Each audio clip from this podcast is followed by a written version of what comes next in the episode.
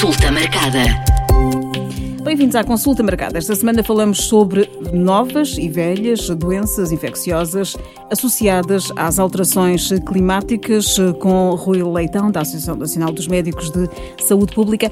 Olá, Rui. Vamos começar, eh, se calhar, por explicar como é que estas doenças se transmitem. Olá, Mónica. Uh, portanto, neste caso aqui estamos a falar que com as alterações climáticas uh, mudaram-se os padrões sazonais, os ciclos em algumas zonas geográficas. Passámos a ter, além de fenómenos meteorológicos extremos, como por exemplo secas, inundações ou tempestades, passaram também a haver novos ciclos que permitem uh, o aparecimento de novos agentes ou velhos agentes que antes estavam presentes e que agora ressurgem num contexto mais favorável para a sua para a sua proliferação. Neste caso, estas doenças têm aqui um, um fator uh, que nós chamamos que é, são transmitidas por vetores, de uma forma assim relativamente simples. Um vetor é um, é um organismo que pode transmitir um agente infeccioso, seja essa transmissão entre seres humanos, entre animais ou entre animais e seres humanos. A título de exemplo, alguns dos vetores mais, mais comumente mencionados são, por exemplo, os mosquitos, as carraças, mas também podemos ter outros agentes uh, mais, uh, mais raros ou menos comuns, como, por exemplo, as moscas, os caracóis aquáticos ou até mesmo as pulgas. Um, este grupo de doenças tem uma importância uh, grande a nível, a nível global. Ele é responsável por mais de 17% das doenças infecciosas uh, no mundo. Está associado a mais de 700 mil mortes, de acordo com a Organização Mundial de Saúde. E se pensarmos bem, se incluirmos todos estes vetores na nossa, na nossa análise, podemos dizer que 80% da população mundial está potencialmente exposta a pelo menos uma doença transmitida por, por estes agentes. E aqui falamos de que doenças? Aqui falamos de doenças tão diversas como, por exemplo, o Zika, muito mediático há relativamente pouco tempo, o dengue, uh, que é uma doença, é um arbovírus transmitido por um mosquito do género Aedes, em que só para se ter uma noção da, do impacto da mesma, estamos a falar que 3,9 mil milhões de pessoas estão potencialmente expostas, distribuídas por 129 países, e anualmente estamos a falar de mais de 40 mil mortes e 96 milhões de casos.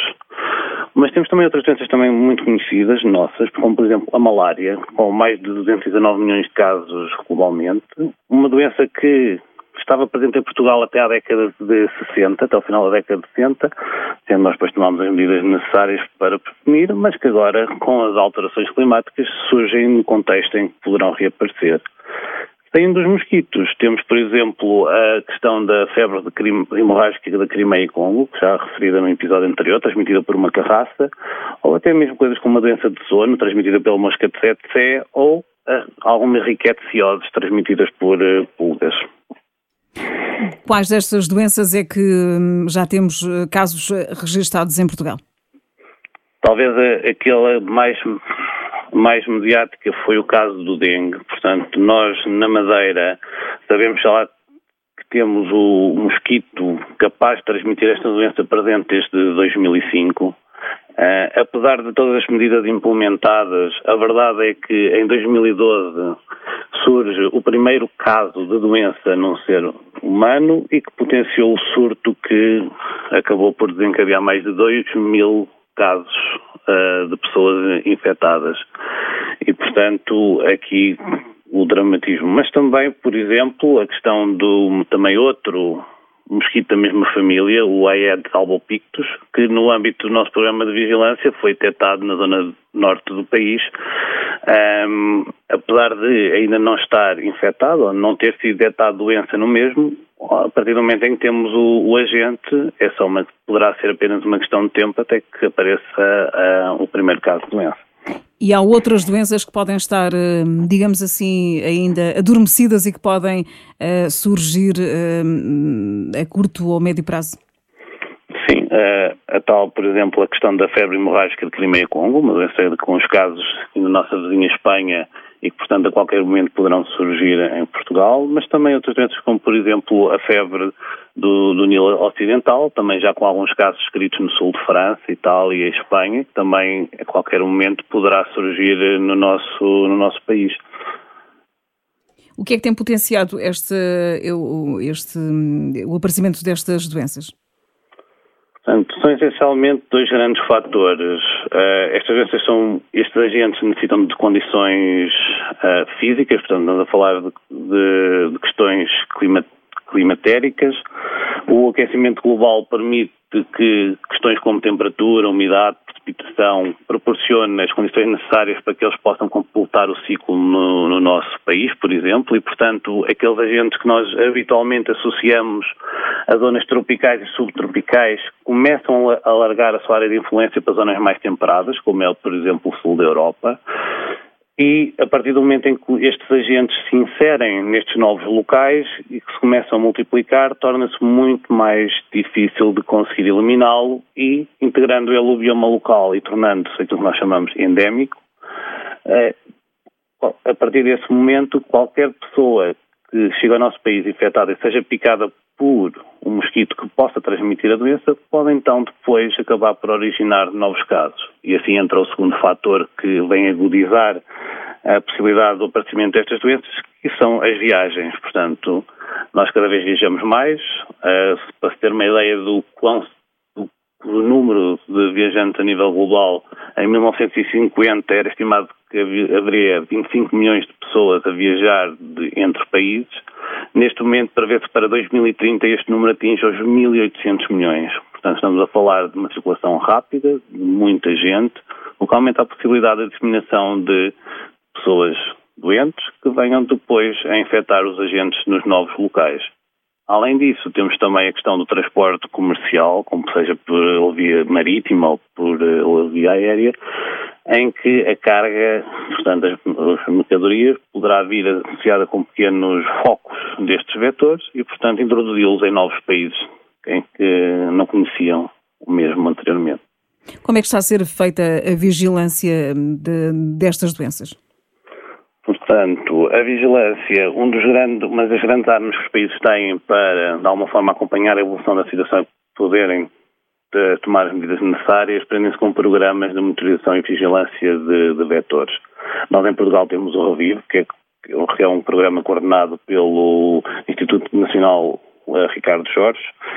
Um, o que este programa faz é, mediante a distribuição de vários pontos de colheita, seja de mosquitos ou de carraças, tentar identificar as várias espécies que estão a circular nessas zonas do país.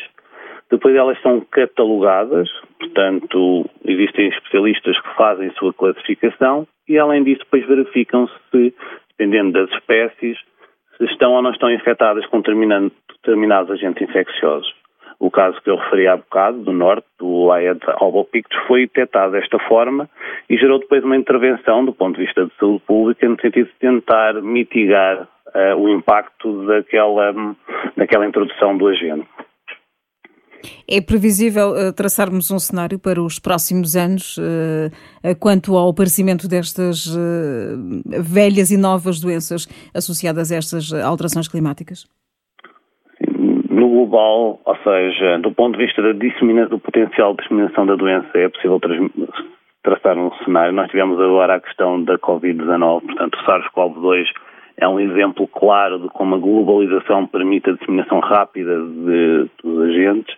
E o que nós sabemos é que nos próximos anos as alterações climáticas aumentarão o seu impacto, portanto, será efetivamente previsível que estes agentes já instalados, por exemplo, começando nas regiões mais a sul do país, no entanto, não impedindo que se iniciem outros focos em território continental, mas prevê-se que pelo menos um gradiente sul-norte a introdução destes agentes e a partir desse momento uh, estaremos fortemente expostos ao risco de introdução da, destes novas doenças, no caso de algumas que nunca tivemos tradição, mas também de outras que considerávamos já eliminadas, como é o caso da malária, e que poderão surgir assim no nosso país. Perante este cenário, eh, a pergunta é o que é que podemos fazer? O que é que nós podemos fazer? A verdade é que o que nós podemos fazer, além desta vigilância e monitorização, um, o combate a estas doenças depende muito da mobilização social. Portanto, o facto de nós todos, uh, enquanto país, enquanto agentes de saúde pública um, no nosso dia a dia, fomentar medidas que impeçam, por exemplo, a, a proliferação destes agentes. As, duas grandes medidas que levaram à diminuição do agente, eh, de, deste tipo de, de vetores nos países em desenvolvimento e nos já desenvolvidos foram questões como o tratamento da água, o tratamento das águas residuais, uh, a adoção de práticas agrícolas e sanitárias que impeçam, por exemplo, a acumulação de reservatórios de águas paradas. É uma daquelas questões que nós todos nós podemos doar nesse sentido, é questão de sempre que nós viajamos termos a noção de que devemos tentar manter saudáveis antes, durante e após a viagem e, portanto, neste sentido, termos noção dos riscos que corremos quando viajamos e, claro, que no regresso, no caso de aparecimento de algum sintoma, quando recorremos aos cuidados de saúde, referir que efetivamente esteve fora do nosso país e que poderá então entrar com outro tipo de diagnósticos por parte de quem nos presta cuidados de saúde. Em Portugal têm sido reportados mais casos?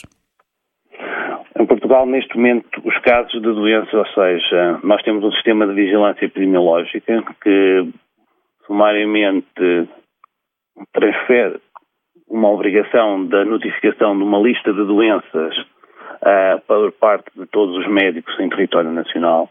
Nesta lista de doenças incluem-se várias daquelas que são transmitidas por vetores. Nós sabemos neste momento é que todas estas doenças têm surgido, são casos importados, ou seja, são pessoas com história de viagens noutros países, iniciam sintomas lá ou até mesmo cá, procuram cuidados de saúde já em território nacional e depois, naquilo que é a prestação de cuidados de saúde e a avaliação diagnóstica, é, chegado, é identificado um deste, uma destas doenças transmitidas por vetores. Até agora, apesar de termos casos, todos eles têm sido um, com importação externa. Consulta marcada.